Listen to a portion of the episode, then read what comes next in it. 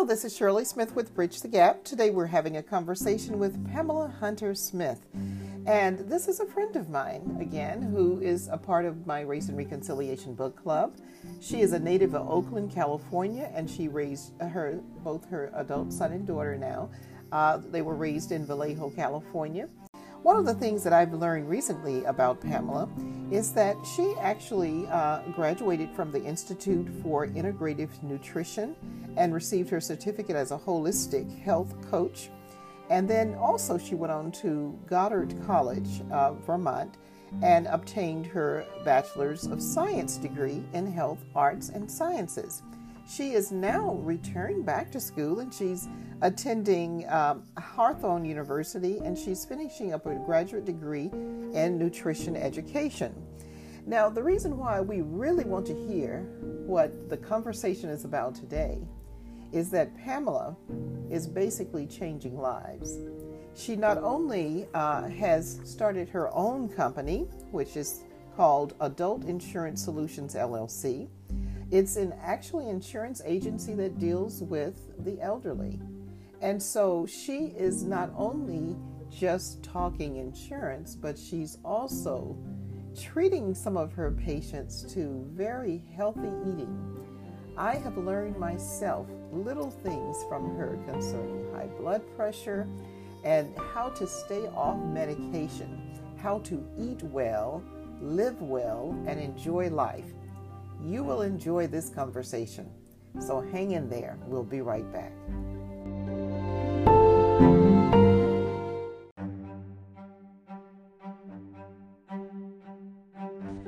Well, welcome back to Bridge the Gap. This is Shirley Smith with Bridge the Gap, and guess who I am talking with today? I'm talking to a friend of mine. Her name is Pamala Hunter Smith and we are going to talk about some wonderful stuff about health. So, introduce yourself, Pamala. Well, hello. Again, my name is Pamala Hunter Smith.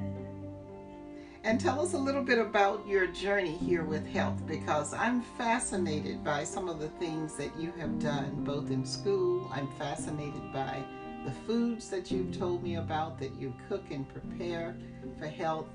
And I'm fascinated about what you do for the elderly. So tell us a little bit about how you started on this journey of health. Why health? Oh, you know, at the age, I, would like to say that um, nothing is lost in life. Experiences shape us. Hmm. And at the age of 29, uh, my whirling dervish of a mom suffered a massive heart attack simply two days after having a bypass surgery. Uh, up until that point in life, uh, I used to have cheesecake for breakfast. Oh, that uh, sounds good. yeah, well, you know, I thought, well, why not? People had uh, scones and they had uh, donuts and waffles and mm-hmm. stuff, and I've always liked to cook, so that was something that I did. Uh, I was a foodie. But when that happened, life changed. Uh, in the, the ensuing years uh, of the rest of her life, which unfortunately were just six years from that point, uh, nutrition and health took on an entirely new meaning to me. Okay. So that started the journey for me in terms of nutrition and overall health. Okay. And then I remember you saying something about your father. So, how was your father's health? Well, uh, just like mom, dad uh, kind of withheld a lot of information from us.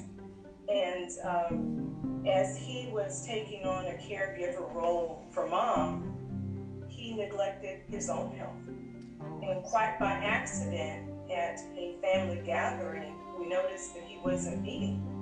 And he said, Well, I haven't been keeping my food down. Oh. So my antenna went up, and it's like, Well, since how long? And why didn't you say anything about it? So uh, I, being a mother can, even at that young age, said, Okay, we're going to get to the bottom of this.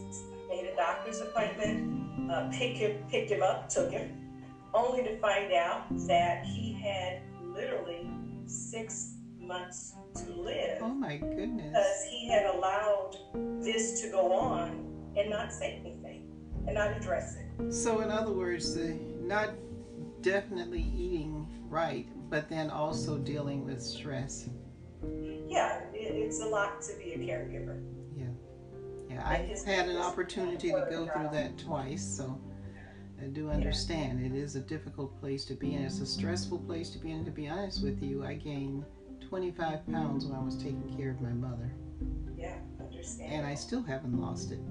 So it's it's a difficult place to be in. Um, and so since then, though, you have done a number of things. Um, you end up going to school to take nutrition courses. You want to tell us about how that all Sure. happened? Well, yeah, the, The education journey. back, back then, and uh, I began to be just, I'd say, pretty much nutrition, as my friends have called me, a nutrition nut. Hmm. Um, because in the back of my mind, I was remembering what we went through with my mother Mhm. and deciding that I just didn't want to put my children through what I saw her go through, uh, which was, you know, the deterioration of her health, uh, the amputation of the leg, uh, things Oh, like that were uh, as painful for us as it was for her. Fast forward in 2008, uh, I became a life and health insurance agent Okay. and I decided that I wanted to focus on the senior market. What if I- mm, was struck with the number of people that I would encounter over and over that would come to the table uh, where we met with bags, literally bags of pills, Okay. over and over.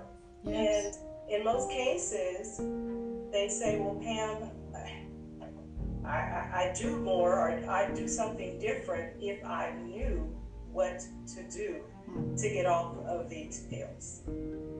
Then, uh, after a pretty short amount of time, I realized I wanted to learn more so that I could be a better resource to them and, of course, to my family and my friends. So I entered a program, graduated from the Institute of Integrative Nutrition, and was certified as a holistic health coach. Oh, okay. I mean, Which the- it was not to practice, I knew then. I really wanted the information Mhm. so that I could, again, become an even more valuable resource. Uh, I felt at that time I learned just enough to be dangerous. So then I took it that next step and entered um, a degree program with uh, in health arts and sciences at Goddard College okay. Okay. and took it another step. Okay. You know, this is interesting as I sit and listen because we do things and we don't have a clue sometimes how God is actually directing us. And so um, you went in to sell insurance, but then while there, he started exposing a need that his children has. And unfortunately, we do not seek information we don't know exists. Uh-huh. And so, as you went through it with your mother, even though that was not a good time during your journey, God was still preparing and Oh, getting your attention. And do do you think you ever would have gone down this path if you didn't get the attention that you needed to give to your mother's health and your father's health? You know, I I know that what I went through during that very difficult time really set me up. It, it did because it, it it shaped and it informs how I do business now. Okay. You know, the passion that I have to help others. Literally, I am in some small way, um, giving back to what I wish we would have had. Mm-hmm. At the time, my mother had just gotten on to Medicare. Okay.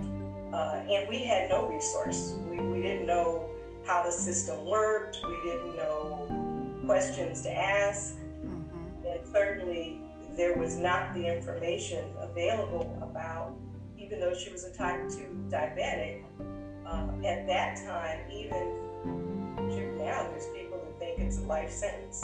You know, that there's nothing you can do, that it's going to progress regardless of what you do. And that's absolutely not true. So did so, she yes. have any challenges with even pre-existing? Because I know before Affordable Care Act, that was something we all had to be concerned about with the various insurance companies. Oh yeah, absolutely. Yeah. So I'm, I'm hoping that what we will keep in place in the United States is that we will not have issues with pre-existing stuff anymore because um, I know that we have gone, we vacillated about what we want to do about affordable care or what we want to do about insurance and what we want to do about Medicare insurance in the United States, which is a shame, and that's a whole nother that's a whole nother subject. It definitely is. I mean, that's that's a very sticky, sticky point for a lot of people. But I remember the industry before the Affordable Care Act. And most people don't understand what was allowed to happen before it. They just, you know, hear or complain about the cost mm-hmm. of the mm-hmm. premiums, but they don't know. I mean, even myself, I have been a member, I don't know if I can mention the name, um, of a large FN, uh, HMO organization for years, but when I became fully self employed and had to insure as an individual, they wouldn't take me because I wasn't a part of the group because of the pre existing condition issue. You know, that's that's interesting because when the Affordable Care Act first came out, I have a son who worked for what we call Covered California, which is the Affordable Care Act in California. And I remember him coming home, or not coming home, but calling me and talking about his day. And his day was so difficult because most of the calls he received were still understanding insurance the way it was. And so he would even have to take walks on his breaks from the phones because the people were so irate. And once he was able to calm them down and explain Affordable Care Act and what it did cover and pre-existing was no longer an issue, some of the people literally cried on the phones. Absolutely. And the sadder thing is that I think it became so political that we purposely, politicians purposely tried to make that out to be a bad insurance. And even today, and I didn't realize this until recently, that there's still about six or seven states that never adopted affordable care. Right. I didn't know that. yeah. So there are cousins that I have in some of those states that don't have insurance now, and they are self-employed.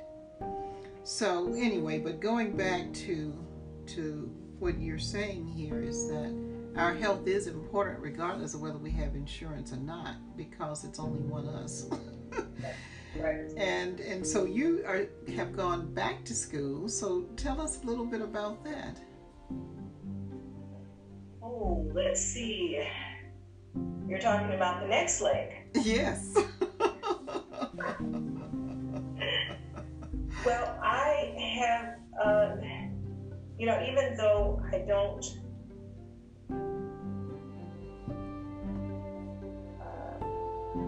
I didn't get my training to, again, become a, a consultant, but over uh, almost daily, the discussion or the, top, the topic of nutrition or health comes up in just dealing with my clients.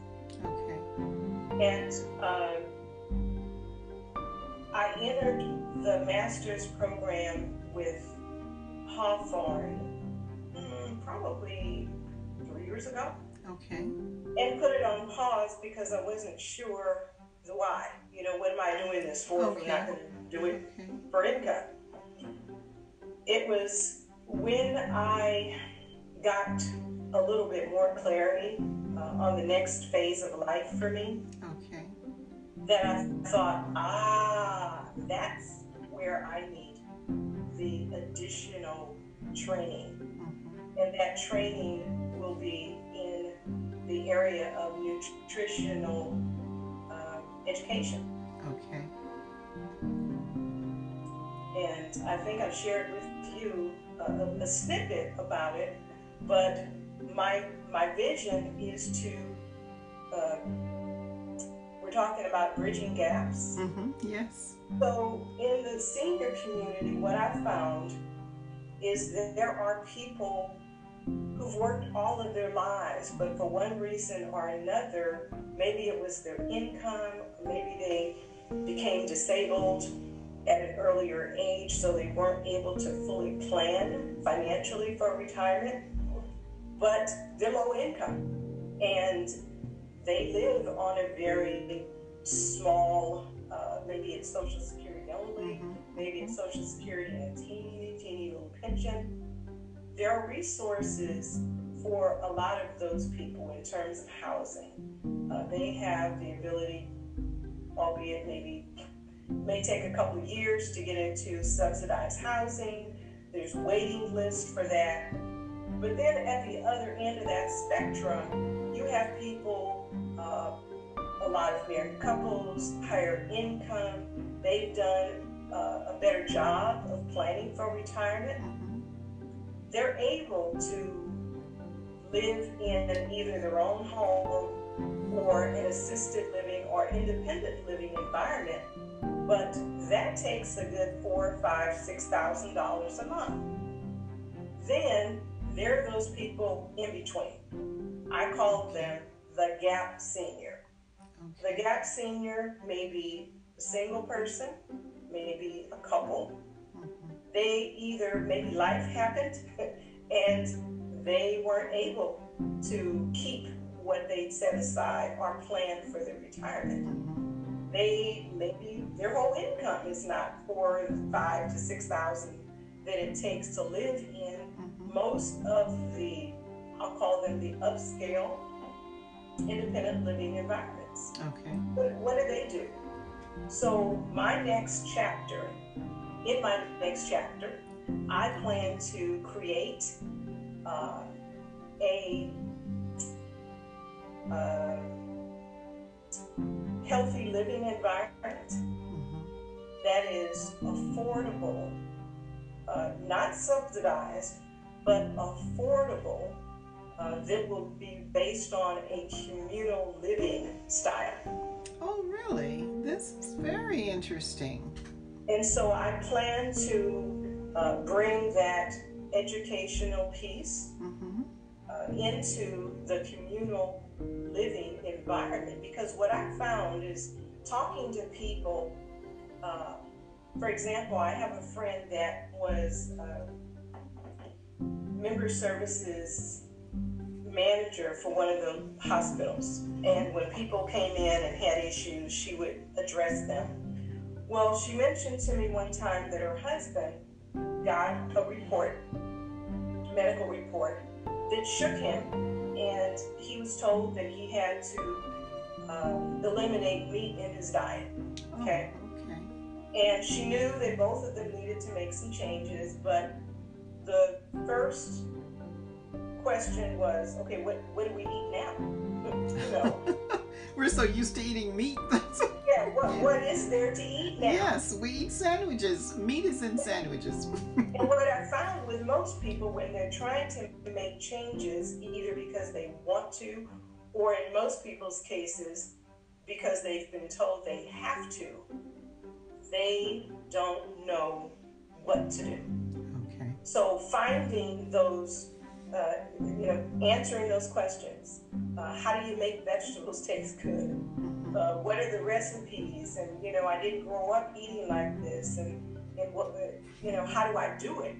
So I'm going to take that kind of training because I also love to cook.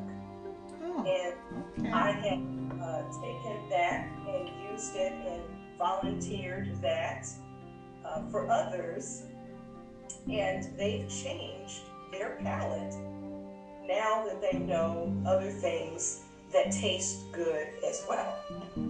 This is really interesting because as we talk about bridging gaps, um, one of the things I was going to ask you, but as I as I was listening to you and thought about it, I said, okay. First, I was going to ask you. So, are you seeing a particular, uh, say, race of people that are in the gap? First of all, uh, but it sounds like in this day and age that could be a combination of a number of people, because. Yes because I would say the same thing, and I have said the same thing that how do I make vegetables taste good without meat? Mm-hmm. Uh, I'm used to at least using smoked turkey to season my vegetables. And so to talk about not using meat at all, that is a real shift for most people. Oh, yeah, absolutely. So um, when we think about mind, body, spirit, and soul, uh, I have heard, but I don't, you know, I've only heard because I haven't done any studying, but I've heard that those who are eating less meat actually think more clearly. Is that something that uh, has been mentioned in some of the nutrition schools and classes and courses and things that you have taken by taking more meat out of your diet? Oh, wow. Hmm. Well, you know, what we eat uh, becomes us. Okay. You know? And uh, the brain is one of the biggest uh, consumers of what we eat. Oh, so really? what we eat okay. impacts every single cell and most certainly our brains. Okay. Here I was thinking it just affected my stomach the most, but it affects my it affects my brain too. Oh, absolutely. In fact, I, I don't quote me, but I think it's something like thirty percent of the energy that's created within us goes to the brain. Okay. So we're learning all kind of things here today. Then I know uh, if we were to start talking specifics, I know you have a garden. And so, why do you have a garden and what types of things do you have in there? Oh, let's see. I have a garden uh, because it is the cheapest, most economical, immensely fun way okay. to eat organic food. Okay.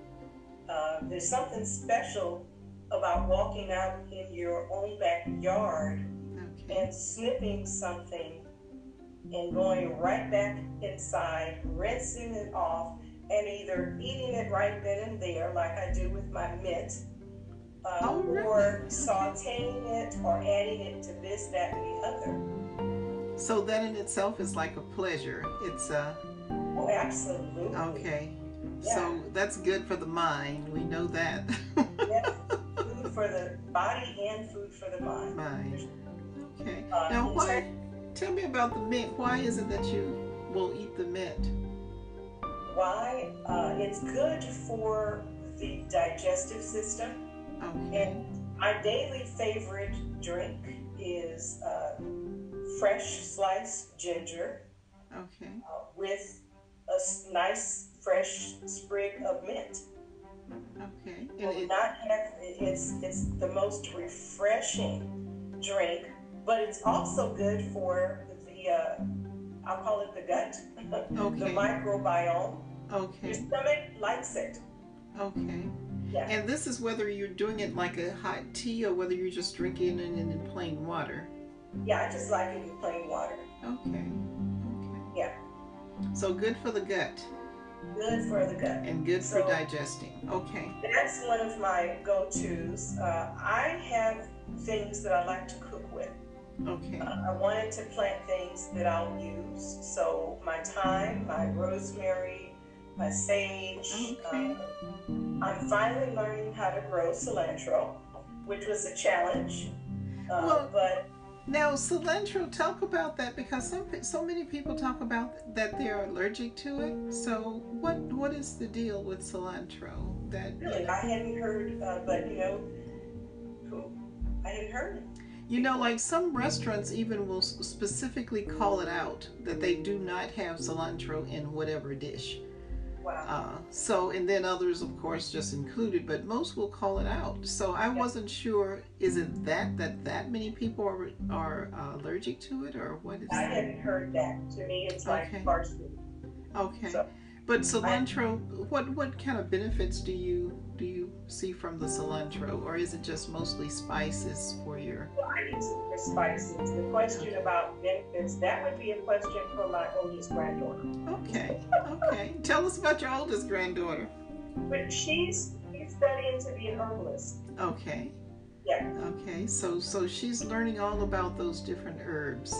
Yeah, actually, it's funny. We'll talk sometimes at night. When she's studying, and she shares something new and interesting with me, and I just chuckled because, uh, of course, you know, I started all of them out trying to get them to embrace health and uh, vegetables, Okay. and it worked with a couple of them. And the other ones, they're still on the journey. Okay. So two of your grandkids are vegans. Yeah. Some are still considering. Yeah, the other ones are still coming along. Um, Okay. But they all know how to juice. Oh, good. Good. That's something they all enjoy. What types of things uh, do you juice that you feel is most helpful with your, say, just maybe your day? Because I know you're a very busy person. And so if you're very busy and you want to juice something that's kind of kind of giving you energy and health and all of that at the same time, what type things would you juice in the morning? So I have a standard that I do, but it really depends on how I'm feeling. You know, how much Okay. energy I, I need. Okay. But my uh, my everyday juice is uh, I'll usually use uh, apple, Okay.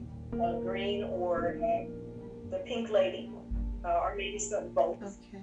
Um, Okay. cucumber, organic. Okay. organic apples, uh, lime. I love lime, so I have to have a lime. I have to have ginger. Uh, I have to have a uh, turmeric root. Now, are you mixing these things in one juicing? Is that uh, one? You're mixing all of this together. So Yeah, turmeric uh, and the lime. So is Yeah. that like a whole lime or just half of a lime? Because lime is to me pretty potent.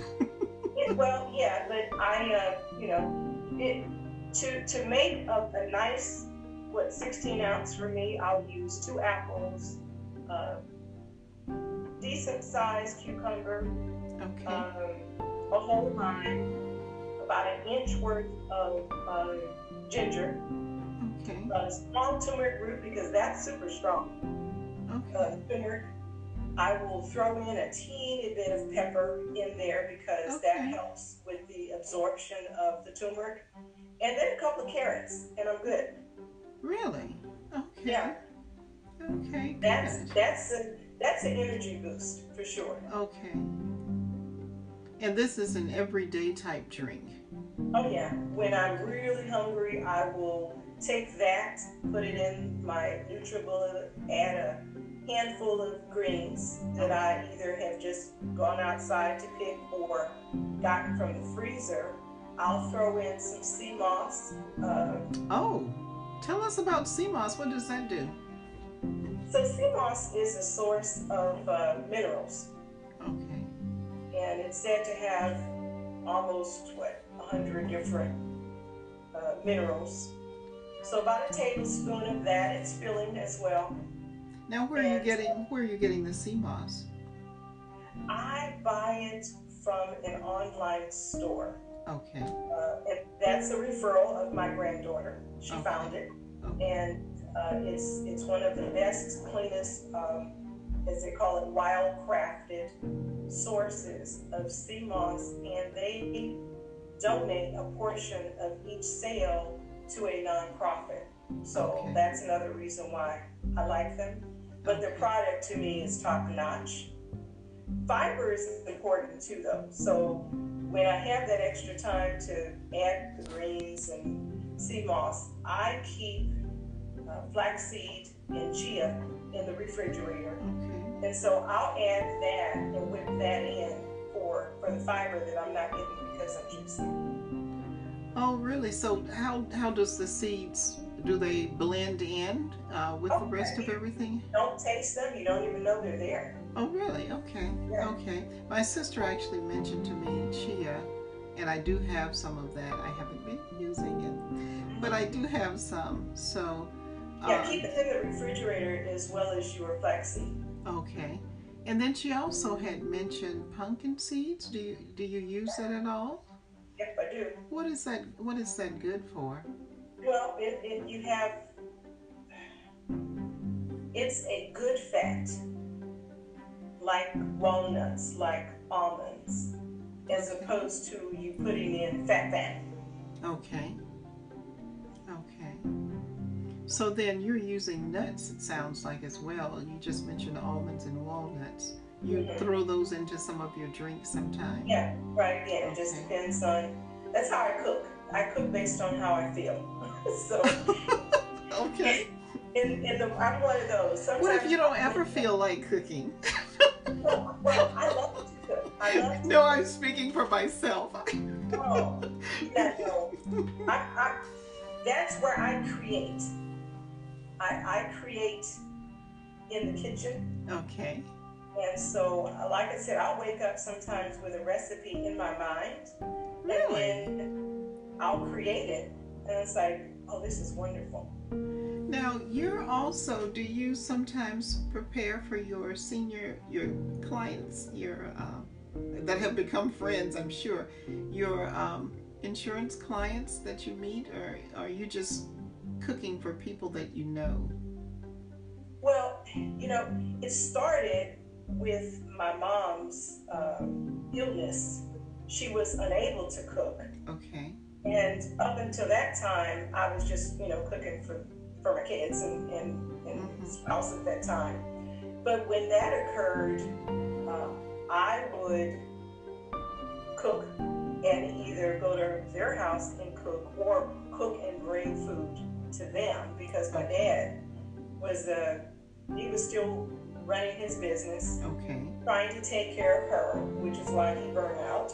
Um, so that's when I started cooking for others, so to speak. Okay. Throughout the years, that just developed and developed. And um, I started cooking for, believe it or not, nonprofits. Really? Yeah, yeah, I have a girlfriend. Her nonprofit is now 11 years old. And I've done most of her events, her Okay. anniversaries, Okay. pretty large scale things um, because it was fun to me. It's been fun to me. And when people allow me to cook, it allows me to be creative. And it's another form to me of love. You Okay. know, I'm able to So share you're love. expressing, you're expressing who you are, yeah, right. So with uh, it's, cooking. it's a wonderful thing for me to be able to do that. Uh, but yes, to answer the specific question, when I started in the insurance business, we were allowed to invite people to meetings and feed them. So instead of having events at restaurants, Okay. I would have events at senior apartment complexes Oh, okay. and I would cook. Uh, Okay. But unfortunately, that next year, the government um, Oh, curtail that. that. So that ended, but I continued to cook uh, for nonprofits. Uh, in the last several years, the man that brought me into the insurance business, uh, who had been, uh, who still is, dealing with diabetes, Oh, about 11 years ago, he called me and, and said he had just uh, been admitted to the hospital that next, the day before. Turns out that he had been, I think at that time he had 17 eye surgeries, okay, as a result of complications from type 2 diabetes. really? So I asked him, you know, well, what caused the problem? Because he had to be rushed to the emergency. Luckily, his wife was home. They sent him home, told him that they, as soon as they got his sugar under control, he was going to have to be on insulin for the rest of his life. That was a wake up. Even though he had dealt with type 2 diabetes, he had not gotten that scare of having to shoot himself up for the rest of his life. Yes. He got on the phone, he said, you know, once we were talking, okay, what do I need to do so that I don't have to use insulin? Mm-hmm. I devoted the next couple of months to really teaching he and his wife how to eat. Really? From that point to now, he has never had to use the insulin vial that he keeps in his refrigerator Oh to remind goodness. himself that that could have been what he had to do. Now I just gave him some some some training, but the work he really put in. So it sounds like you're even seeing fruit from what you've been doing even before you have gotten to this point of going back to school to work on your graduate level degree. Yeah, I, absolutely. out of curiosity, what types of things did you suggest for them to do? Well, I'll bring you to the current time, okay? About uh, four months ago, he called me again. He said, I need your help again. He said, I was just told that I am stage four kidney disease. So he said, now I need to know what to do different. So immediately, what we did, I said, okay, we're going to have to take you off of all animal protein. Oh, okay, which he was willing to do. And so um, initially, it was like, again, now what do we do? you know, what do we eat? So to take all of that away from them, I said, okay, I'm going to bring you items to eat. I want you to tell me what you like, what you don't like, but there's not going to be any meat. Okay, you're not going to have to figure anything out. You just have to eat and tell me, you know, give me feedback. So again, that was about four months ago. Okay. Well, the first month there was not a lot of change, but the second month he called me. Guess what? Guess what? Guess what? Uh, it's reversing. It's Really? going in the right direction. So now um, he's kind of on track. I just go in twice a month. I cook up like a whole week's of food. Wow. I label it. Uh, they supplement with other things that they cook, and he has a cousin that's a vegan, hmm so she helps out. But currently, he's on absolutely no medicine for diabetes. His um, his uh, kidney function is getting better, Okay. uh, and both of them are 80. So it's never it's never too Never late too late. to make changes, to make adjustments, and see difference. And so the, this then, no protein for him, but Right. then I assume vegetables. Are there particular vegetables or particular herbs or teas? Oh yeah, or? and, and honestly, I didn't know because I've never dealt with you know kidney. Uh, Uh-huh. So I did some research myself. I asked Mr. Google. Okay. and uh, Mr. Google Who knows me, everything? Yeah, knows everything. Um, red bell peppers are Really? good for the kidney. Hmm. Uh, so all of the things I made a list of what um, What is Mr. good? Told me, and uh, some of the dialysis centers have some really good information on their websites. Um, so I made a list of what he should have and what he shouldn't have. Okay. And so what I cook for them is based on all of those should haves. You know, uh, this is interesting because my mother and my brother had high blood pressure. Uh, you know me, so I'm the heaviest ever in my family. Uh, my mother probably weighed, 115. Uh, and I used to say, I don't understand why you guys have high blood pressure. I mean, it's not as though you're overweight because you're not. Um, then I thought, well, I guess my mother does cook cakes and cookies and things. But I, I didn't see them eat that much of it because if they had, they would have been overweight. And what I noticed when I started, you know, going home, flying home to check on them every so often, one of the things that they were eating were potato chips. Oh, and drinking Coke. Mm-hmm. And so, what I realized in my family, because even for myself, if I eat potato chips, my blood pressure goes up. Yeah. And uh, then another thing they would eat was bacon. They loved bacon, they loved ham. And so, I had gone without eating ham and bacon for actually several years, probably 20, until I brought my mother to my house to take care of her. And she would only want to eat like ham and bacon and, you know, these things. And um, it, I realized from that when I started having high blood pressure, like, wait a minute, so it's actually coming from the food because they're not overweight people. Uh, my mother was passed away when she was 96 years old, so she lived a long life. She was always very active. Uh, and my brother was very active, and so I used to wonder, like, how do they keep di- you know, not diabetes, they never had that, but how do they keep high blood pressure when they're small people? So I think I'm saying all this to say this we really do need to pay attention to what we eat.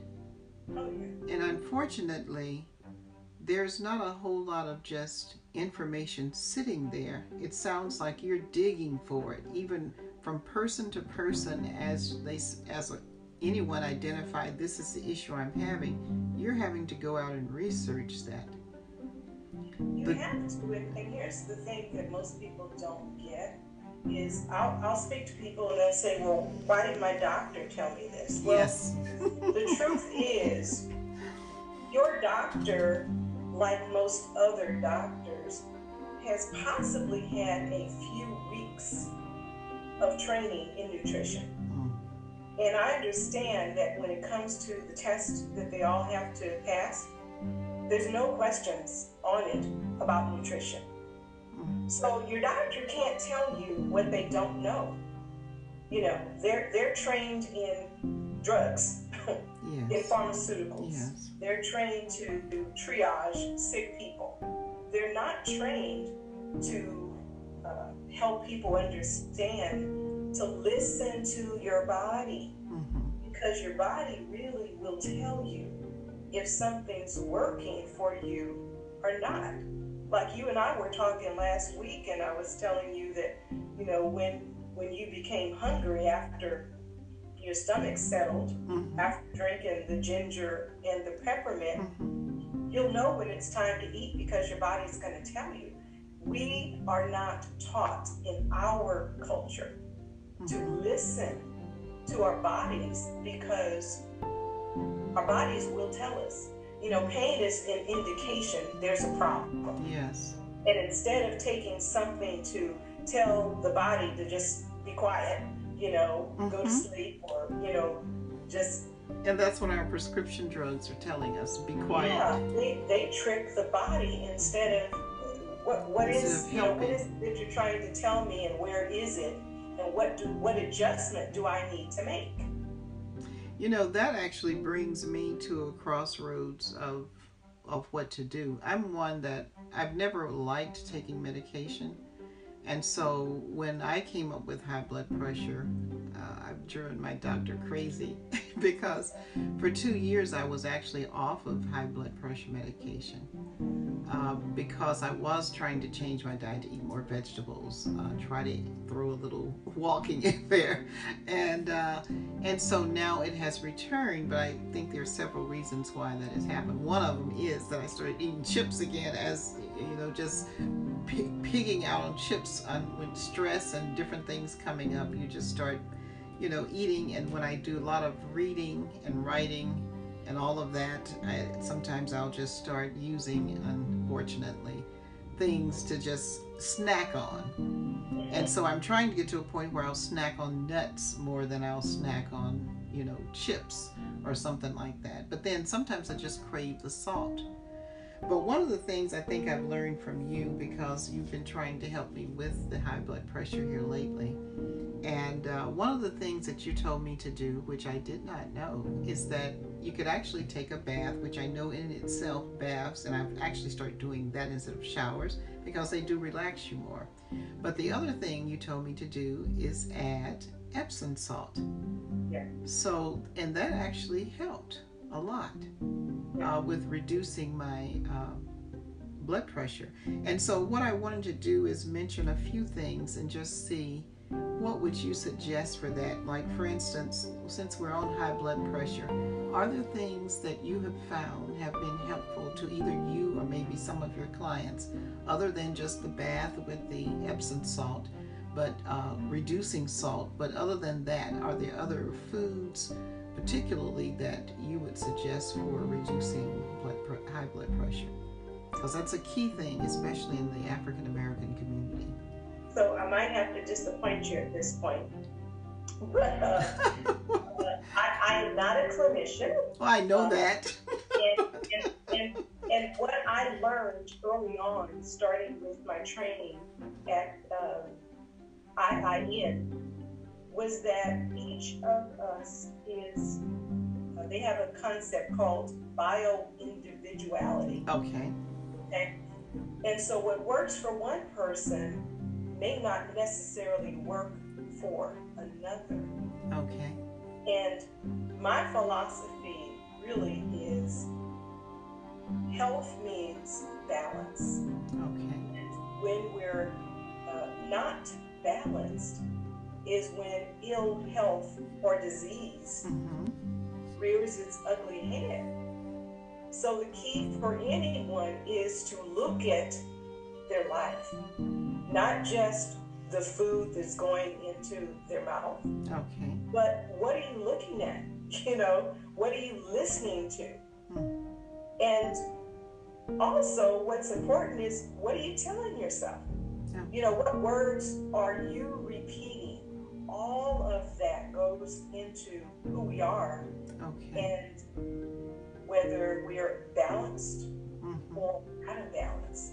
Okay. So if you're out of balance, maybe your relationships, Mm-hmm. it's really not going to be counterbalanced by you eating a bunch of greens. Okay. well, that's too bad. Because so I maybe- planted greens. I have collards and turnips. I told you I might disappoint you, but um, if you're finding yourself, for example, uh, and I'm a nibbler, okay? I like to munch. So I've learned that what I munch on, I have to prepare in advance so that I'm not running and grabbing something just Oh, because, you know, I want to munch or maybe, you know. So I'll prepare things in advance, and that, that's a tip. Uh, Okay. Make sure you create your healthy munchies so that all you have to do is just go grab them and then start munching. Okay. And that healthy munchie might be like, I know I don't buy hummus anymore Okay. because I make it. Oh. Okay. Okay. So I'll make hummus, keep it in the refrigerator for the week. I've got my 80 year olds, they're hooked on my hummus. Okay. Really? I take them hummus, I take them uh, flatbread, and uh, Oh my goodness. I roast them. if you want something that is a snack that's almost like candy, I kid you not, is I use a NuWave. I prefer a NuWave that's like a roaster instead of the microwave. Okay. I'll take a carrot out, clean it up, you know, just rinse it, and maybe, you know, brush it off, and throw it in the NuWave. Nothing on it. 15 minutes, wrap it up in foil. It is like candy. So, Talking so when you say NuWave, is that like an air fryer or? You know, what you is... could probably use an air fryer, but it uses infrared rays. Okay. So, it, but it's, supposed to be more healthy than the microwave. Is that what you're? Yeah, yeah. Okay. It's not as quick as a microwave, but it's not as slow as as the oven. Okay. You can kind of, if you have an air fryer, you can use the same thing. Okay. So I, I do that. I roast uh, red bell peppers again. Oh, okay. Sweet. Nothing on them. Throw them in there, sliced, and roast them up. Great snack. What do you put on the red bell peppers though? Do you do you just the raw bell pepper? You don't put anything on it, no sauce, no nothing. You need no sauce. I'm telling okay. you. I've I've um, um, I don't do well with tomatoes, mm-hmm. so I've learned to make a uh, spaghetti sauce, so to speak, using roasted red bell peppers. Okay. Okay. Yeah. I do like red bell pepper. Yeah. So that's just so if you're a snacker like me, just change up your snacks. Okay. So roasted bell pepper instead, and then you make hummus. How do you make your hummus? Uh, I, I make it without oil. Uh, oh. So, uh, and you wouldn't know the difference. I'm telling you, you wouldn't know the difference. But I uh, chickpeas, you know, okay, uh, garbanzos, chickpeas. Okay. Either I'll cook my own or just you know get a can and rinse the Um, garlic, garlic. Um, what's it called? Mm, shoot. Cumin. Oh, okay. Cumin. Cumin. Cumin gives it that flavor. Uh, lemon, the juice of, of a lemon. Okay. Um, I use a sea salt for minerals, and I use like a quarter of what the recipe would call for. Okay. So not not much. And I'll usually throw in some roasted red bell pepper in mine. Okay. Uh, with a little bit of uh, the uh, garbanzo juice. Whip it up in the NutriBullet. It's good. It's done. Now, do you do your own flatbread? A lot of times I will. Yeah.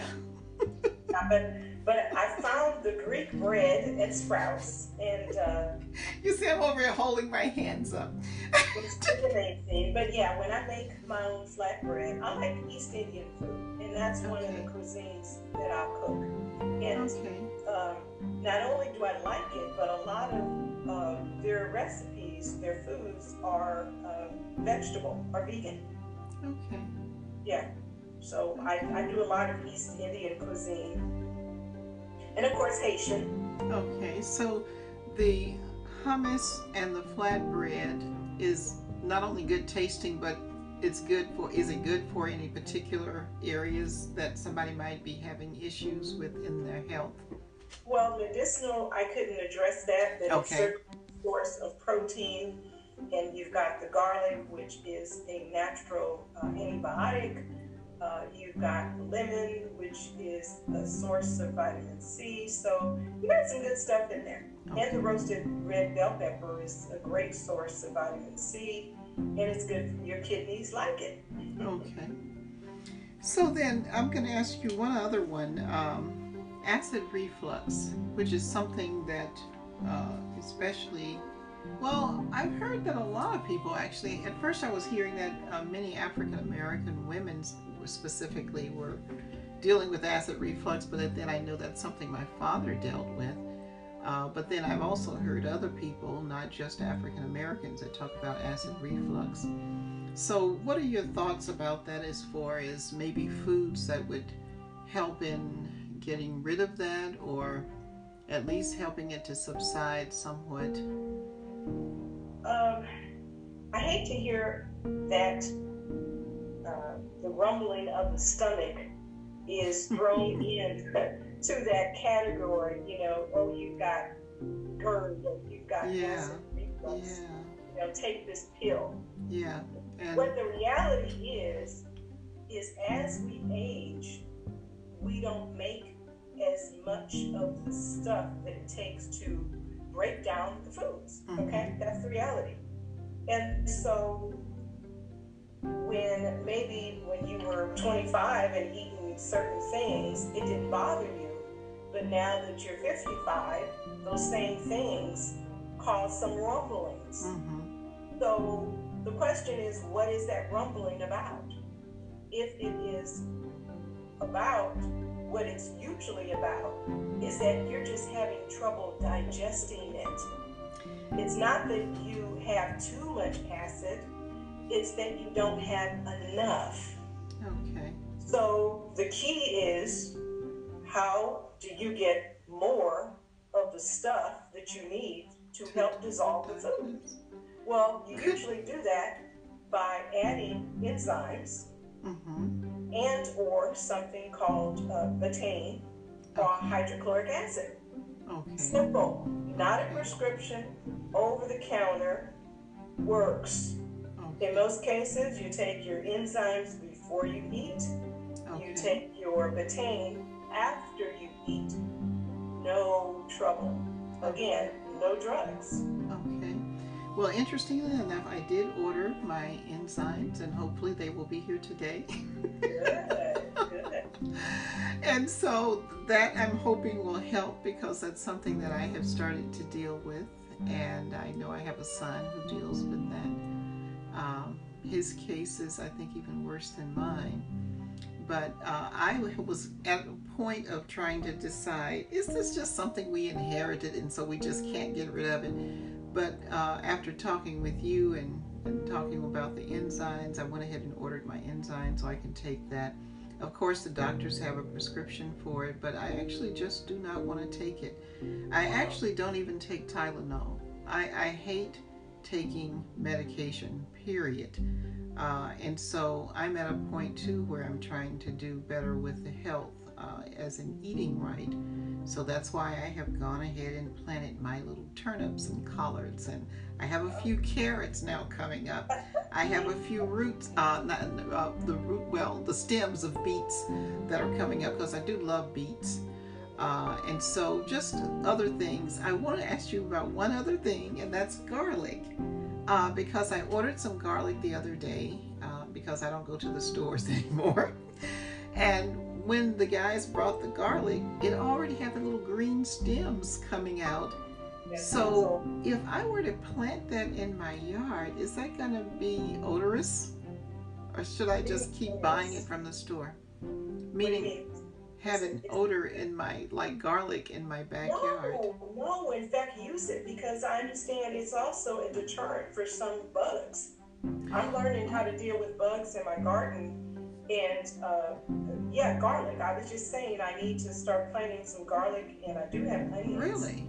But no, you're you can just stick your your bulbs in the ground. Just the piece that is has the little green stem coming up. Just plant that. Yeah, yeah. Take take your your bulb and you know the little cloves. Mm-hmm, mm-hmm. Use those and just pluck them in the ground. Okay. Okay. Because I wondered about that because I, I, I love garlic and I've started using yeah. garlic in a lot of things. Oh, and I do have one last question. Is it possible that if we continue eating the same type foods over and over, can that cause an issue? Because I use now, I use lots of garlic uh, in almost everything, whether I'm fixing a meat dish or a vegetable dish. And then I'm using onion a lot in whatever. Uh, and so carrots, I don't think it's going to hurt but I do use carrots a lot. And I'm starting to integrate greens. Like I made a, a, a, lasagna the other day, and really it's more of a vegetable lasagna, but I had just a little bit of turkey meat. Uh, but you probably couldn't find it if somebody made you find it. it's mostly vegetables, but I do eat kind of the same type things over and over and over. So, could that also be some type of hindrance that the body gets to a point where it has too much of the same thing? Well, you're not going to OD on vegetables, okay? Okay. however, you do need to eat a variety. Need to eat a variety. They say that your plate should look like a picture. Okay. You know, all of the colors. With all the colors? Yeah, as, as, as many colors as possible uh, will be the variety that we need, which in most cases, that's not what we do. it's difficult to do unless you're going to a salad bar Yes. for you know, Yes. three meals a day. But as as much as possible, try to make your plate uh, look like a picture. Okay. Okay. Well, And, and let me just, you know what, Shirley, let me just mention this. Okay. The thing about heredity, uh, years ago, I had a doctor, and the last time I saw him, we were talking about high blood pressure, and he made a comment to me about um, that, well, just kind of the inevitability of me getting, quote, what my parents had Mm-hmm. without even considering changes. You know, I didn't have the same lifestyle that my parents had, but he wasn't hearing it, right? And uh, like I said, that was the last time I saw him. That I fired him as my doctor because the science says that genes are the seeds. Okay, they give us the seeds of our health. But what you do what you eat, the amount of movement.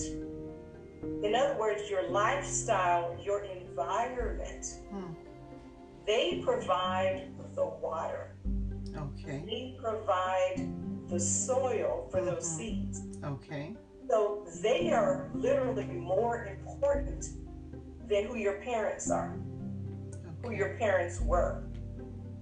So that's really a, a key piece to health is understanding that even though mama and daddy had high blood pressure or diabetes, Mm-hmm. there's that's not a sentence. You know, you don't have to accept that as your fate. It's what you do Yes, I see. that matters. Well, Pam.